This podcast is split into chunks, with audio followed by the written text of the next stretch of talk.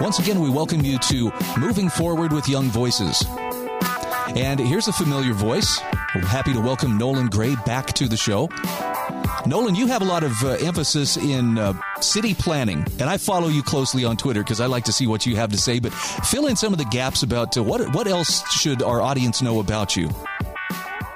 Yeah, well, thanks so much for having me back, Brian. I'm a professional city planner. I was a city planner in New York City, and right now I'm completing a PhD in city planning at UCLA. But as you mentioned, I do a lot of writing around the web. I mainly write about land use regulations, how we plan cities, and how all of this intersects with the cost of housing, which is something we're going to get into today. Yeah, actually, I'm looking at your article in The Atlantic, and just, you know, the headline grabbed me, Stop Fetishizing Old Homes. And I mean, you'll have to bear with me here, but Nolan, when we talk about old homes and people coming in and fixing them up, is this what is referred to as gentrifying a neighborhood?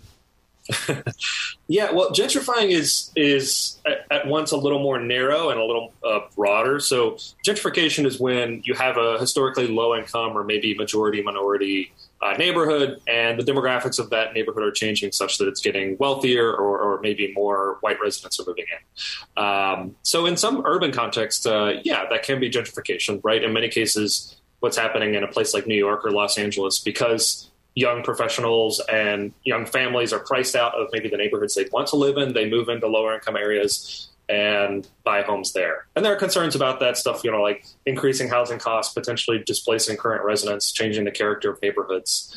But that's a really big issue, and it's a really big point of debate among urban scholars. Okay, well, I appreciate the clarification. It may or may not refer to what we're about to talk about, which is the idea of people taking old homes and putting tons of money into them. You make the case in this article that actually when it comes to homes, whatever your aesthetic preferences, new construction is better on almost every conceivable measure. Now, first, I want to ask you, what is it about the old homes? Is it just the historic sentimentality that makes people want to take an old home and fix it up? Well, you know, I think at the outset, it's worth giving the devil its due. I think it's actually great that a lot of people choose to improve old homes or restore old homes as a hobby or as a cause. I think there's no question to my mind that there are a lot of buildings that we should preserve. But, you know, one of the reasons I wanted to write the piece is that you go to any planning hearing to maybe build new housing in an existing urban area, or you go to any planning hearing for a project that will involve maybe demolishing an old building and building something newer and nicer. And you get this incredible rhetoric about the need to preserve all old housing and the moral superiority of old housing. And, you know, I wanted to kind of counterbalance this. I mean, if you look at the U.S. housing stock, median age of a U.S. home is now 39 years. That's up 20% over the last decade. The U.S. home is old, and it's getting much older very quickly. Part of the reason this is happening is that we're actually not building new housing. And so, you know, I think as we can get into, I wanted to remind everyone, hey, you know, new housing is actually nice, and building it keeps housing affordable, and it keeps people in communities that they want to stay in, and it keeps the quality of life high and the standard of or the cost of living low. And these are really important things that I think we let fall by the wayside. Now, I think you and I may have had this conversation once a long time ago, but why is it that it's so difficult to build new houses? Obviously, there's housing crises in many places across the country. Why is it that it's so difficult to build new homes? Yeah, I mean, this is, I think, one of the biggest issues of our time. The housing stock is getting older, not, you know, because the homes that exist are getting older, right? They're incrementally getting older. But what's really happening here is that we're not allowing new stock to come online. And this is really extreme in some of the really high-cost cities in America. So places like Los Angeles, the Bay Area, Metro Boston, Metro New York. And what's going on, as you kind of hint at, is you have very strict regulations that make it really hard to build in a lot of these places. So if you actually look at the amount of housing that a city like Los Angeles or a city like New York is permitting on a per capita basis, they're allowing less housing to be built than cities that are actively shrinking, places like Baltimore. And so this is not a matter of people not wanting to move to Los Angeles and New York. It's a matter of strict regulations that make it very hard and very expensive to build housing. These are things like zoning regulations. These are things like rules on requiring large parking garages, or capping the height of apartment buildings, or making it really hard to just build maybe a townhouse in an area where that's what a starter home would look like. You know, here in the LA context, we have this notion, this gets back to the fetishization of old homes. We have this notion that a starter home looks like, you know, a 1960s ranch style home on a 5,000 square foot lot. And that did look like a starter home when it was built. But today, that home is $1, $2, $3 million, depending on what neighborhood it's in. A starter home in 2022 might look like a townhouse. It might look like a home on a small, you know, on a 2,000 square foot lot. It might look like a small 2 or 3 bedroom condo that gets a family into the neighborhood they want to live in. Talk to me about some of the not so great parts of the older homes. I mean, hey, a lot of them were built with character. They were built sturdy, but it sounds like technology has advanced and construction and zoning. What are some of the downsides about some of those older homes, the quaint ones? You know, I've been renting my entire adult life, excuse me. And every time you tour one of these like really old, really awful apartments, the realtor or the management company or the landlord, God bless them, will just constantly keep saying, "Oh, look at the character. Look at the character of this old faucet." And you're like, "Well, the faucet's leaking." Like, "Ah, but yeah, look at the ironwork. You know, look at the metalwork of the faucet here." And it's like, so I mean, yeah, I try to emphasize in this piece that of course there are beautiful old homes that we need to preserve, but we also need to be realistic about the average old home in America, and it has certain issues, right? Number one is pretty big fire risk. Fire safety standards have improved quite a lot. New housing virtually never burns down. Old housing frequently does, in many cases, because of bad electrical wiring. I mean, you know, or issues like lead paint, which can be poisoning to children, or lead pipes. These are significant issues. Issues like mold. Older homes, in many cases, didn't have quality mold remediation. And then there's a whole host of other issues we can talk about, things like energy efficiency and accessibility.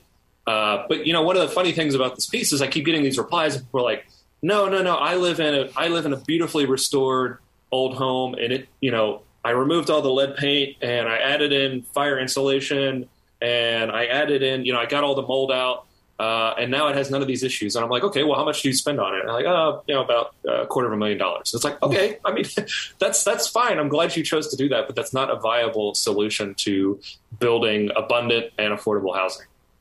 So is the biggest holdup the regulatory holdup, or is it that the market hasn't yet caught on to what it would be asking for if it understood these things? That's a really great question. I think it's to some extent a little mix of both, right? You know, to start with the market, you know, in many cases you have developers who have been used to building single family home subdivisions on the periphery for decades. That's what their grandpa did. That's what their dad did. That's what they do. You know, on one level, absolutely. On another level, in a city like maybe San Jose, California, or, you know, I'm talking about California, but you're in Idaho, you know, these issues are coming to you all as well. Idaho, Montana. Honestly, when I go out and talk to legislators, a lot of the ones I'm talking to now are in places like Montana. They're in places like Idaho. They're in places like Utah, where they're like, hey, you know, we have large growing families, and also we have a lot of people moving here because the quality of life is really high. What can we do? And, you know, those places, yeah, you do have to have a stable of developers who can build these projects, but also open up your zoning books, open up your zoning codes. You know, what are some of the rules that might be standing in the way of taking that old 5,000 square foot or 5,000 square foot lot home and turning it into 2 or 3 townhouses, like what you have in a city like Houston, which doesn't have zoning? You know, what are some of the rules that might be blocking taking that old strip mall that's been sitting half vacant for the past decade and turning that into maybe a small apartment building with maybe some homes on the property? These are things that policymakers can and need to be doing now. I always say the best time to reform your zoning code is before you have a housing crisis. And in many U.S. cities, that ship has already sailed, but it's not, you know, it's potentially not too late to make some reforms that'll keep some of these cities affordable in places like the Sun Belt and the Mountain West. You know, it really hit me that this crisis had gone national. We were talking before we started recording. I'm originally from Lexington, Kentucky, a pretty affordable place. You know, Lexington's a very healthy, growing, prosperous city in a state that has a lot of issues. A lot of people are moving there, including refugees from Ohio. God bless them.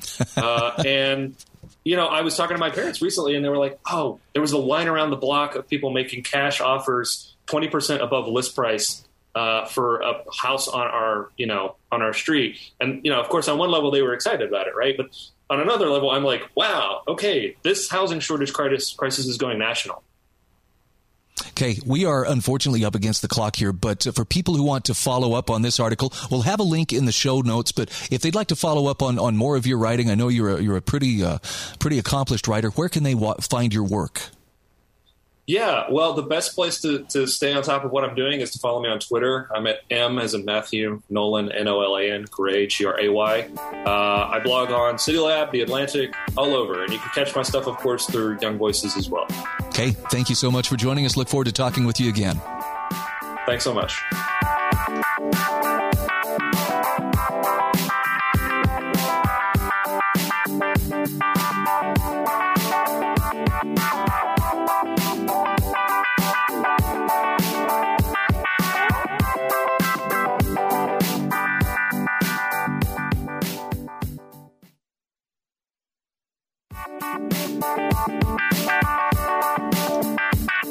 Welcome back to Moving Forward with Young Voices. Happy to welcome Eric Peterson back to the show. He's a Young Voices contributor. He's with the Pelican Institute, and there's probably a couple other hats that you wear. You want to tell us a little bit about yourself, Eric? Yeah. So I work at the Pelican Institute down in New Orleans.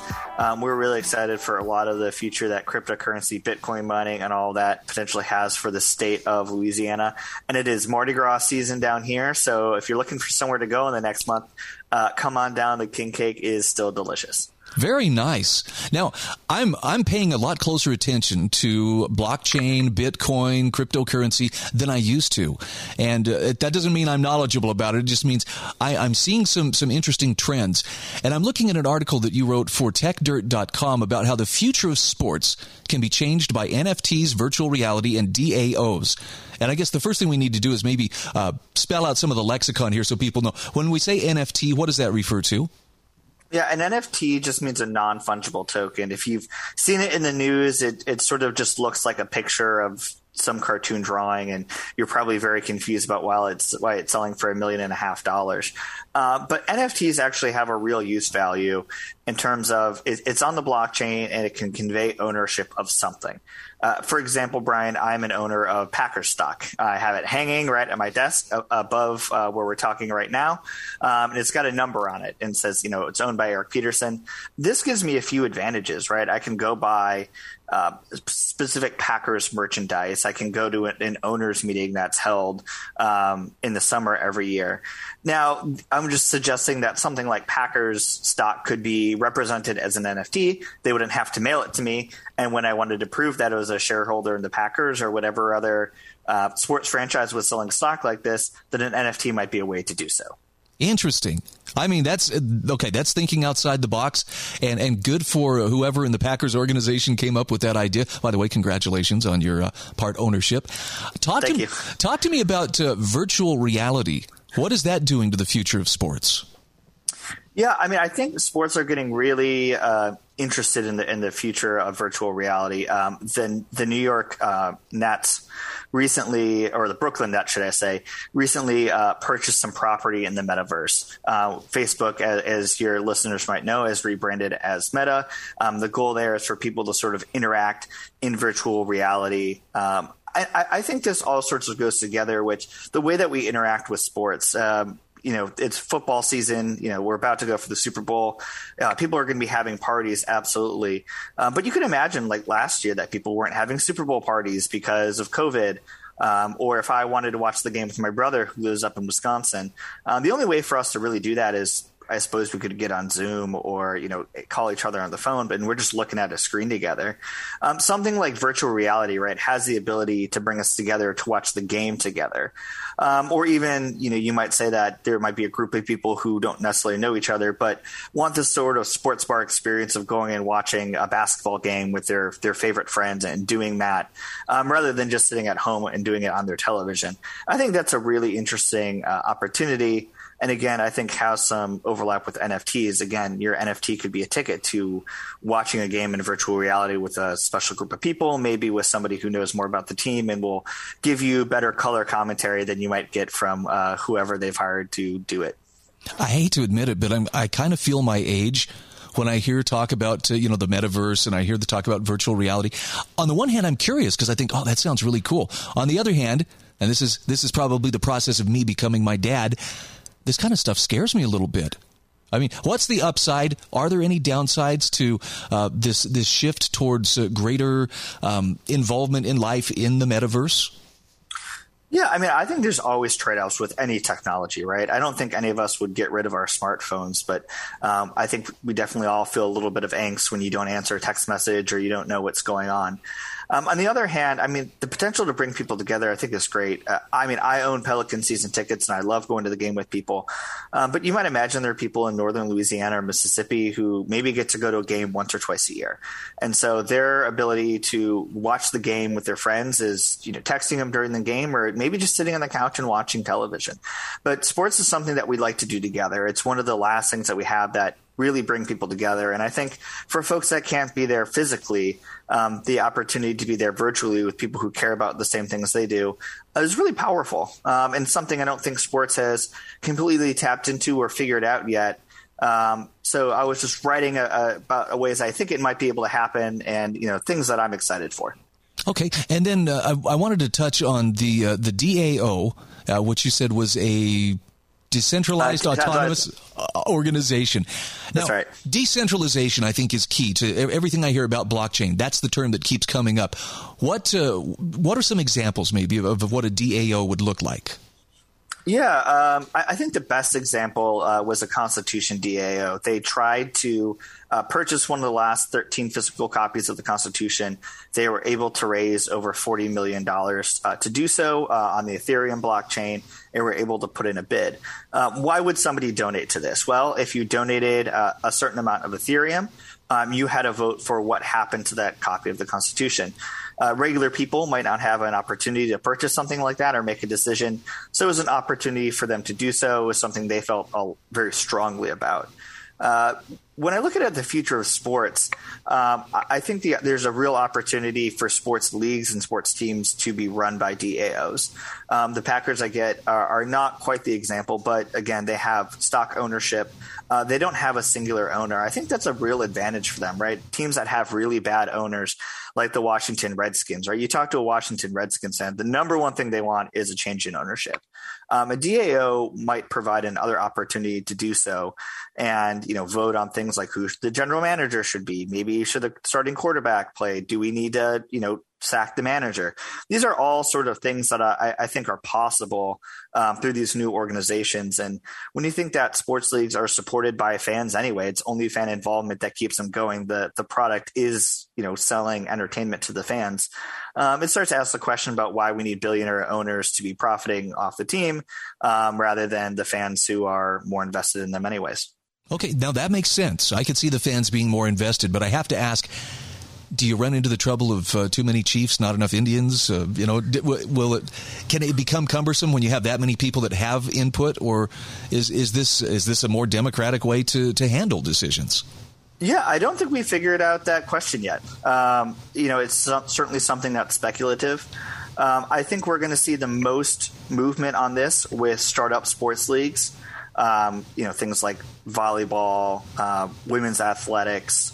But I think there's also a really good opportunity in soccer, especially foreign, like the Premier League, not the Premier League, but soccer in England has a tiered system, right? So they have a lot of teams that are basically community-run volunteer teams anyways. And so some opportunities for folks to put some money into these teams, to invest in the players, to invest in stadiums, could be done for relatively cheaply, but I think test out some of these organizations. Gemini, who is one of the largest crypto companies, just purchased an English soccer club, and with the goal of taking them to the Premier League. So I think there's some real opportunities to run things differently, try some things out. I'm sure not all of it will work. Just as the early days of sports, not all the teams or leagues were successful. Okay. Well, you know, sports fans are definitely invested in the teams that they love and in the sports that they love. I guess it was natural that the digital world would become, you know, a part of that experience. Anything to keep an eye on as we move forward? I mean, these are three very promising areas. Are there any things on your wish list that you'd like to see also come about as a result of, you know, this advance in technology? Yeah, I think the NFT space in sports has been moving along for a while. I'm really interested to see if they will start to do more other than just collectibles. Collectibles in sports go back a long period of time, but I think there's more potential there. I would say the thing I'm most excited about is the potential partnerships with virtual reality companies, really bringing fans to sports, getting out of the sort of watching sports on a screen, being able to watch it with other people, I think is going to be the real advance that sports fans have over the next few years, and something that I would certainly keep my eye on. Okay. Well, we again are talking with Eric Peterson. He is a Young Voices contributor and lives in New Orleans. And Eric, where can people follow you? They can follow me on my Twitter, Eric_Peterson_. They can find my writing at Young Voices and at the PelicanInstitute.org. All right. All the best to you. Let's talk again soon. Thanks, Brian. Let's go, Bengals.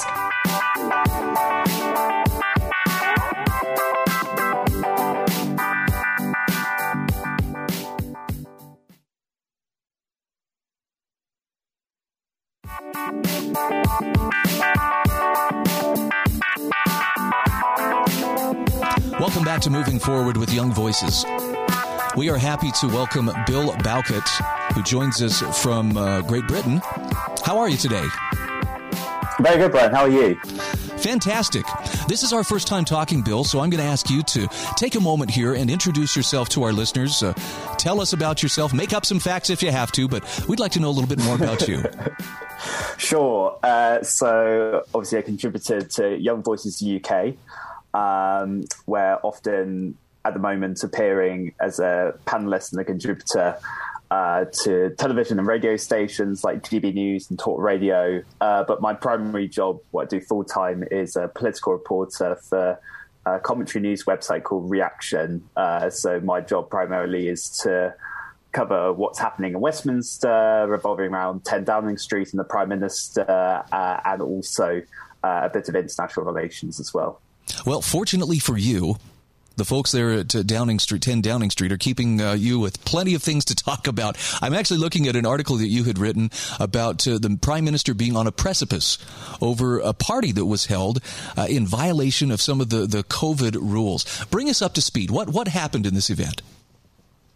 So, in short, Downing Street had multiple parties during the coronavirus pandemic when at the time it was against the law. So at the moment, the police, the London Metropolitan Police, are now investigating at least 12 different parties or events that occurred during lockdown.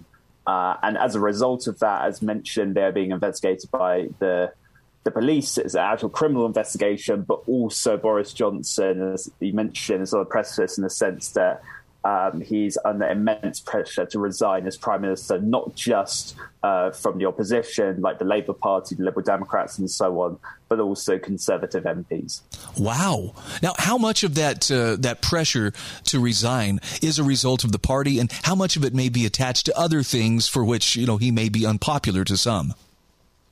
That's definitely the case. I think at the moment we're in such a cosm where the Partygate scandal is kind of dominating the political news agenda in the Westminster village, as we call. You're having various different polls that are coming out saying that the Prime Minister is dishonest, that he should quit. But there has been, at least in the last year, 18 months or so, a lot of distrust with Johnson's government over the way he's handled the coronavirus pandemic. We've had over 150,000 deaths. We've also had other scandals revolving around PPE and also premiers. There's a big scandal about members of parliament having second jobs outside of their paid work to be elected representatives, and also failing to deliver on commitments that the Conservative Party promised in their 2019 manifesto, particularly on this big issue called levelling up, which is to make the country more equal, both socially and also economically. Interesting. You know, I have seen similar scrutiny being applied, at least in terms of following COVID rules or breaking COVID rules, as the case may be, to a number of political leaders here in the USA. And there's outrage. And there are people who, you know, have really called them out on, you know, failure to mask or, you know, flouting rules and so forth. But I don't think I've ever seen anything approaching the kind of pressure that it appears is being placed on Mr. Johnson at this time. That's definitely the case, because Britain had some of the strictest lockdown rules in all of Europe. You know, people weren't even allowed to go to the pub. They were forced to stay at home, and maximum fines could have been handed out as big as £10,000 if you were to have held an illicit gathering with dozens of people. But I think the big controversy is that other ministers, particularly the then Health Secretary Matt Hancock, who basically was Health Secretary throughout most of the pandemic before Freedom Day. He resigned after he was exposed by the Sun newspaper as having an affair with one of his aides, breaking lockdown rules, as mentioned, and he resigned. And people are asking, well, Boris Johnson has allegedly attended, you know, several other events in his home in Downing Street, and so has his staff, and he's presided over it. So why isn't he resigning over the matter? And another big controversy is that if he is found to have misled the House of Commons, House of Parliament, over the matter, then that's a resignation matter. So really, it's just a case of having to wait as to what the verdict is with this official police investigation, which might decide his fate as Prime Minister. Now, I have to ask, I understand that oftentimes people within political circles, they'll take their outrage public, in part sometimes because it's a chance to get in front of cameras and, you know, to make a bold stand, you know, for something that feels very safe. Does that outrage extend to the general public? Or what do you hear, you know, from the common citizen regarding this? There's definitely been what we call cut through, not just within, you know, the news agenda, but also in popular culture as well.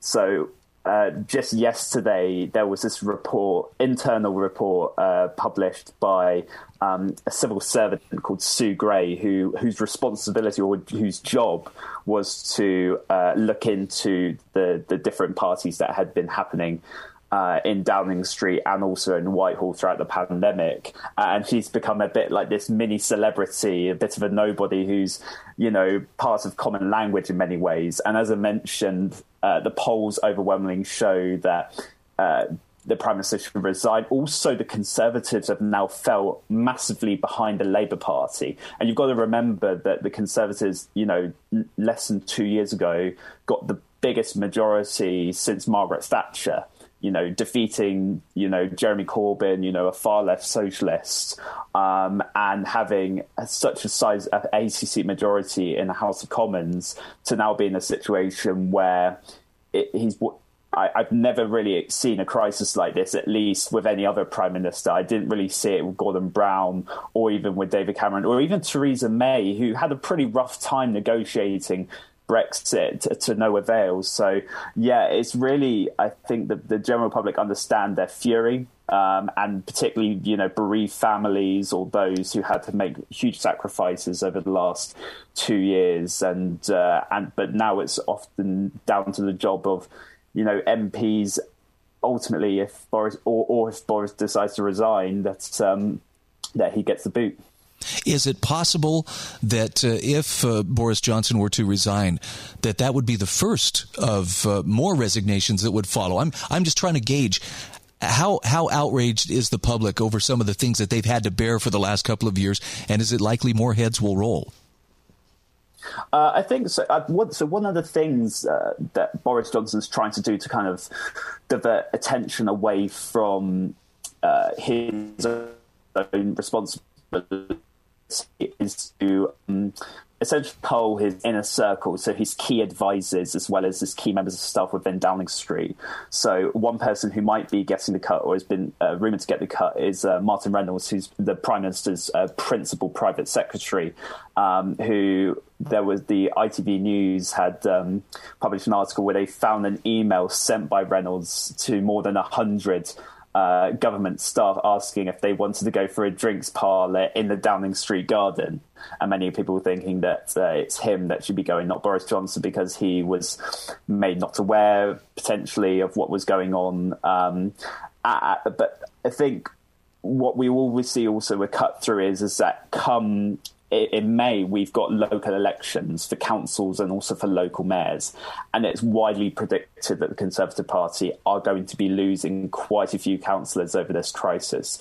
And really, it's now a decision of MPs as to when do they decide to fill in letters of no confidence in the Prime Minister that would ultimately see him, you know, leave the top job, or is it going to be a case that Boris Johnson resigns if it's going to inflict more damage on the Conservative Party, if it's going to hinder, you know, their electoral success and ultimately lead the Labour Party back into government? Bill, we have about 1 minute left. I just want to ask one quick question in closing. The attitude of the public there in the UK, is it likely that the kind of lockdowns and very stringent rules that were imposed will ever return? Are people going to put up with it again? I think the thing with the British public is that we have a good sense of collective responsibility. And while I personally haven't been a fan at all of many of the lockdown measures, people have accepted it because they feel it's needed to save lives and protect the NHS. But I think right now I can't really see Britain going back into lockdown unless there was a new super variant. I mean, there was quite a lot of worry with the Omicron variant when it first hit Britain, when it was first emerged in South Africa. But it turned out to be more milder. Cases did rise, but it didn't really put a strain so much on the health service because it also came in line with the winter, with flu and other strains within the National Health Service. So I can't really see any more measures coming into place. And even if it did, you have to question whether the public would tolerate it. All right. We are talking with Bill Bowkett.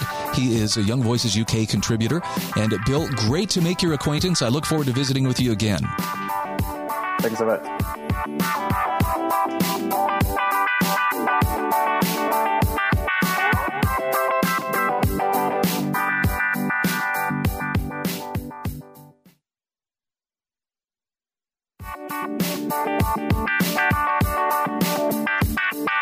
And we welcome you to our final segment of Moving Forward with Young Voices today. Happy to welcome Gary Frankel back to the show. He is a Young Voices contributor. And Gary, tell us a few of the other hats that you wear. Yeah, yes, sir. Aside from being with Young Voices, of course, I'm currently studying education policy and management at the Bush School of Government and Public Service at Texas A&M. And I also do some reporting for Chalkboard Review and some blogging for Redefine Ed.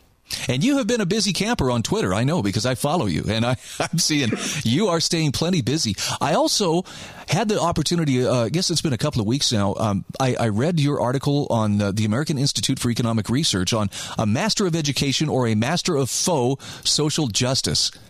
Now, this is a great article. Set the stage for us. We're not talking about, just any old school either. What school is at stake here?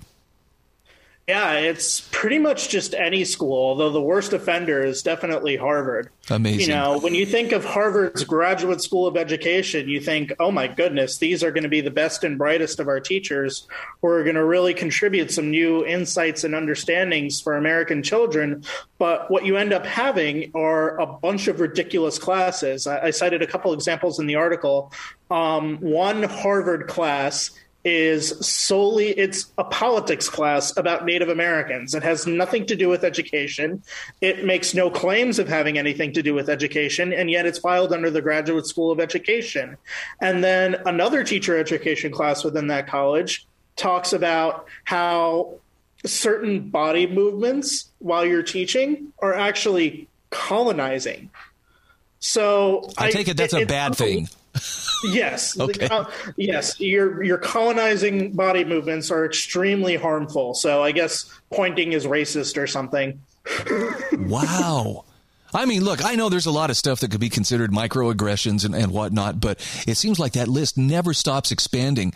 And this is being taken seriously, though. I mean, you know, like you say, Harvard graduate school, that's about as serious an educational institution as you're going to find. How do classes or trends like this find their way into higher education? Yeah, it's a very slow process, because what happens at one college eventually moves to another college, and then it just slowly grows and grows and grows. But a department is always going to reflect the research specialization of the people who work for that department. And what you end up finding is the Heritage Foundation did a really, really good study on this relatively recently, is that many, many colleges of education throughout the United States have research specializations that are wholly focused around diversity, equity, and inclusion. And of course, it's not a problem to have a couple of professors or a certain school here and there that prioritizes DEI in their research. But when you have half the country essentially researching this one topic, a whole lot of expertise and history and knowledge and education gets lost. And who are the ones that are eventually going to be hurt by that? Kids. Oh, exactly. I mean, I've heard this said relating to, for instance, exercise or personal fitness. What you focus on grows. I think there might be a corollary to education, though, particularly if you're focusing on colonialization or injustice or inequity. It seems like rather than solving it, it tends to grow. Like they find the more they look, the more they try to teach about it, the more they discover. Well, when all you have is a hammer, everything is a gnat. So, yes. Yep. So it's becoming a problem because, take, for example, my mother, who was a public school teacher for a long time. She went through teacher education in the early 90s. And even as recently as then, her education was wholly focused on what are the best research-backed practices for classroom instruction. And, you know, there was tidbits of diversity, equity, and inclusion in there because it is important and it is something that should be talked about. But it's not something that should dominate colleges of education so thoroughly that it becomes almost a religion. Because in the end, what you're teaching is almost like a cult-like religion, as opposed to classroom management and practices that we know work and that we know benefit kids. It's disturbing. Now, again, ostensibly, though, wokeness, for lack of a better description, is supposed to be solving problems. It's supposed to be, rectifying inequities and injustices. But what are some of the philosophical or psychological harms that seem to crop up in the wake of wokeness? Well, probably the most severe impact is just the attack on white people in general, especially white straight men. And while most of that dialogue is centered, at a high school or university level, you get tidbits of that in elementary and middle schools as well. There was a book that Christopher Rufo broke several months back, where dozens of districts around the country, elementary schools, were teaching out of this children's book that referred to whiteness as a pact with the devil. What is a 6-year-old white child going to think when they read something like that, especially if they've come from a religious household of some kind? They're going to be convinced that they're going to hell. And that's just not healthy for children to be thinking about. That's not something that they should be reading. And a lot of this is descended from what's happening in colleges of education around the country, especially at so-called elite institutions of higher learning like Harvard. Well, as you pointed out, this isn't something that happened overnight. It's something that has been gradually taking hold and spreading and growing. Talk to me about some of the possible reforms or solutions that could either slow its roll or stop it. Yeah, well, as far as what parents can do, and, this is a drum that I've beat a lot, but it's still important. School choice is a big help, because if you have the latitude and the financial means and the legal backing to pick a school for your child that reflects the values that you have and the values that you wish to be instilled on your child, then what happens in colleges of education isn't quite as important. Because if you want to send your kid to an academy that reflects those values, you can. But if you want to send your kid to a classical school or, some type of other value-based school, then that's your prerogative and you can do whatever you want. Everybody's happy. On a university level, it's obviously a lot harder. Any type of reform is going to be really, really slow. But people who are interested in this space should get involved. They should try and go into academia and construct a competing vision for what's dominating colleges of education right now, because the journey of 1,000 miles begins with a single step, but nobody is taking those steps right now. It might not work. It may take 50 years. We might all be dead by the time it works. But if people start taking that first step, and whether it's creating new universities like the University of Austin or going into existing universities and making different arguments, somebody has to take that step and something needs to happen in order for there to be change. Okay, I got to ask you the most loaded question I'm going to ask today. What about the prospect of separating school and state? Because it seems like these things become an issue and they become a power struggle. I'm thinking particularly like the school boards where parents have showed up angry and suddenly, you know, there's allegations of domestic terror and whatnot. But if you take the state out of it, the coercion comes out of it and, you know, the free market kicks in. Is that even feasible in your view? You know, there's definitely a principle-based philosophical argument for that perspective. But if any kind of reform to that extent would take place, it would take decades, if not centuries. Some form of public education, although it's come in many shapes, forms, and sizes, has been with the United States since the founding. So even if we get the best, most ambitious school choice policy in the world, which personally I would absolutely love, a good chunk of American children would still be attending traditional public schools. So any kind of responsible policymaking will probably have to recognize on a pragmatic level that for the foreseeable future, there are going to be a lot of kids who are going to public schools and we need to help them too. Okay. So here's one final follow-up question. We've got about 2 minutes left here. What are things that parents can do to prepare their kids as they go into, whether it's public school or into higher education? They're going to be facing some of this wokeness. What are things that we can do to make sure that they're not being taught like that 6-year-old, you know, if you're white, you're going to hell? Yeah. Well, teach your kids what it means to be American and what it means to be a citizen. Read to your kids, read to them the great works, whatever type of reading that instills good values and virtue into American children will help them prepare themselves for what it is they're going to face within whatever education system they choose to enroll themselves in. I know people tend to overlook the classics, but until I was introduced to them, and I think I was in my 30s, maybe even approaching 40 before I really got serious about the classics. There's a lot to be said for how it helps a person's thinking and their character develop, even though, you know, to a lot of people, it's just an old book. But it's an old book with some really good. The classics may not teach you what to think, but they'll teach you how to think. And that's infinitely more important. All right. Gary Frankel is a graduate student at Texas A&M's University Bush School of Government and Public Service. He's a contributor to Young Voices. Where can people follow your writing work? Yeah, I am definitely most active on Twitter. You can follow me at FrankelGarian. It's literally my last name and then my first. Okay. And I do follow him on Twitter. And folks, he'll keep you thinking. Gary, great to catch up with you once again. You too, Brian. Thank you for having me.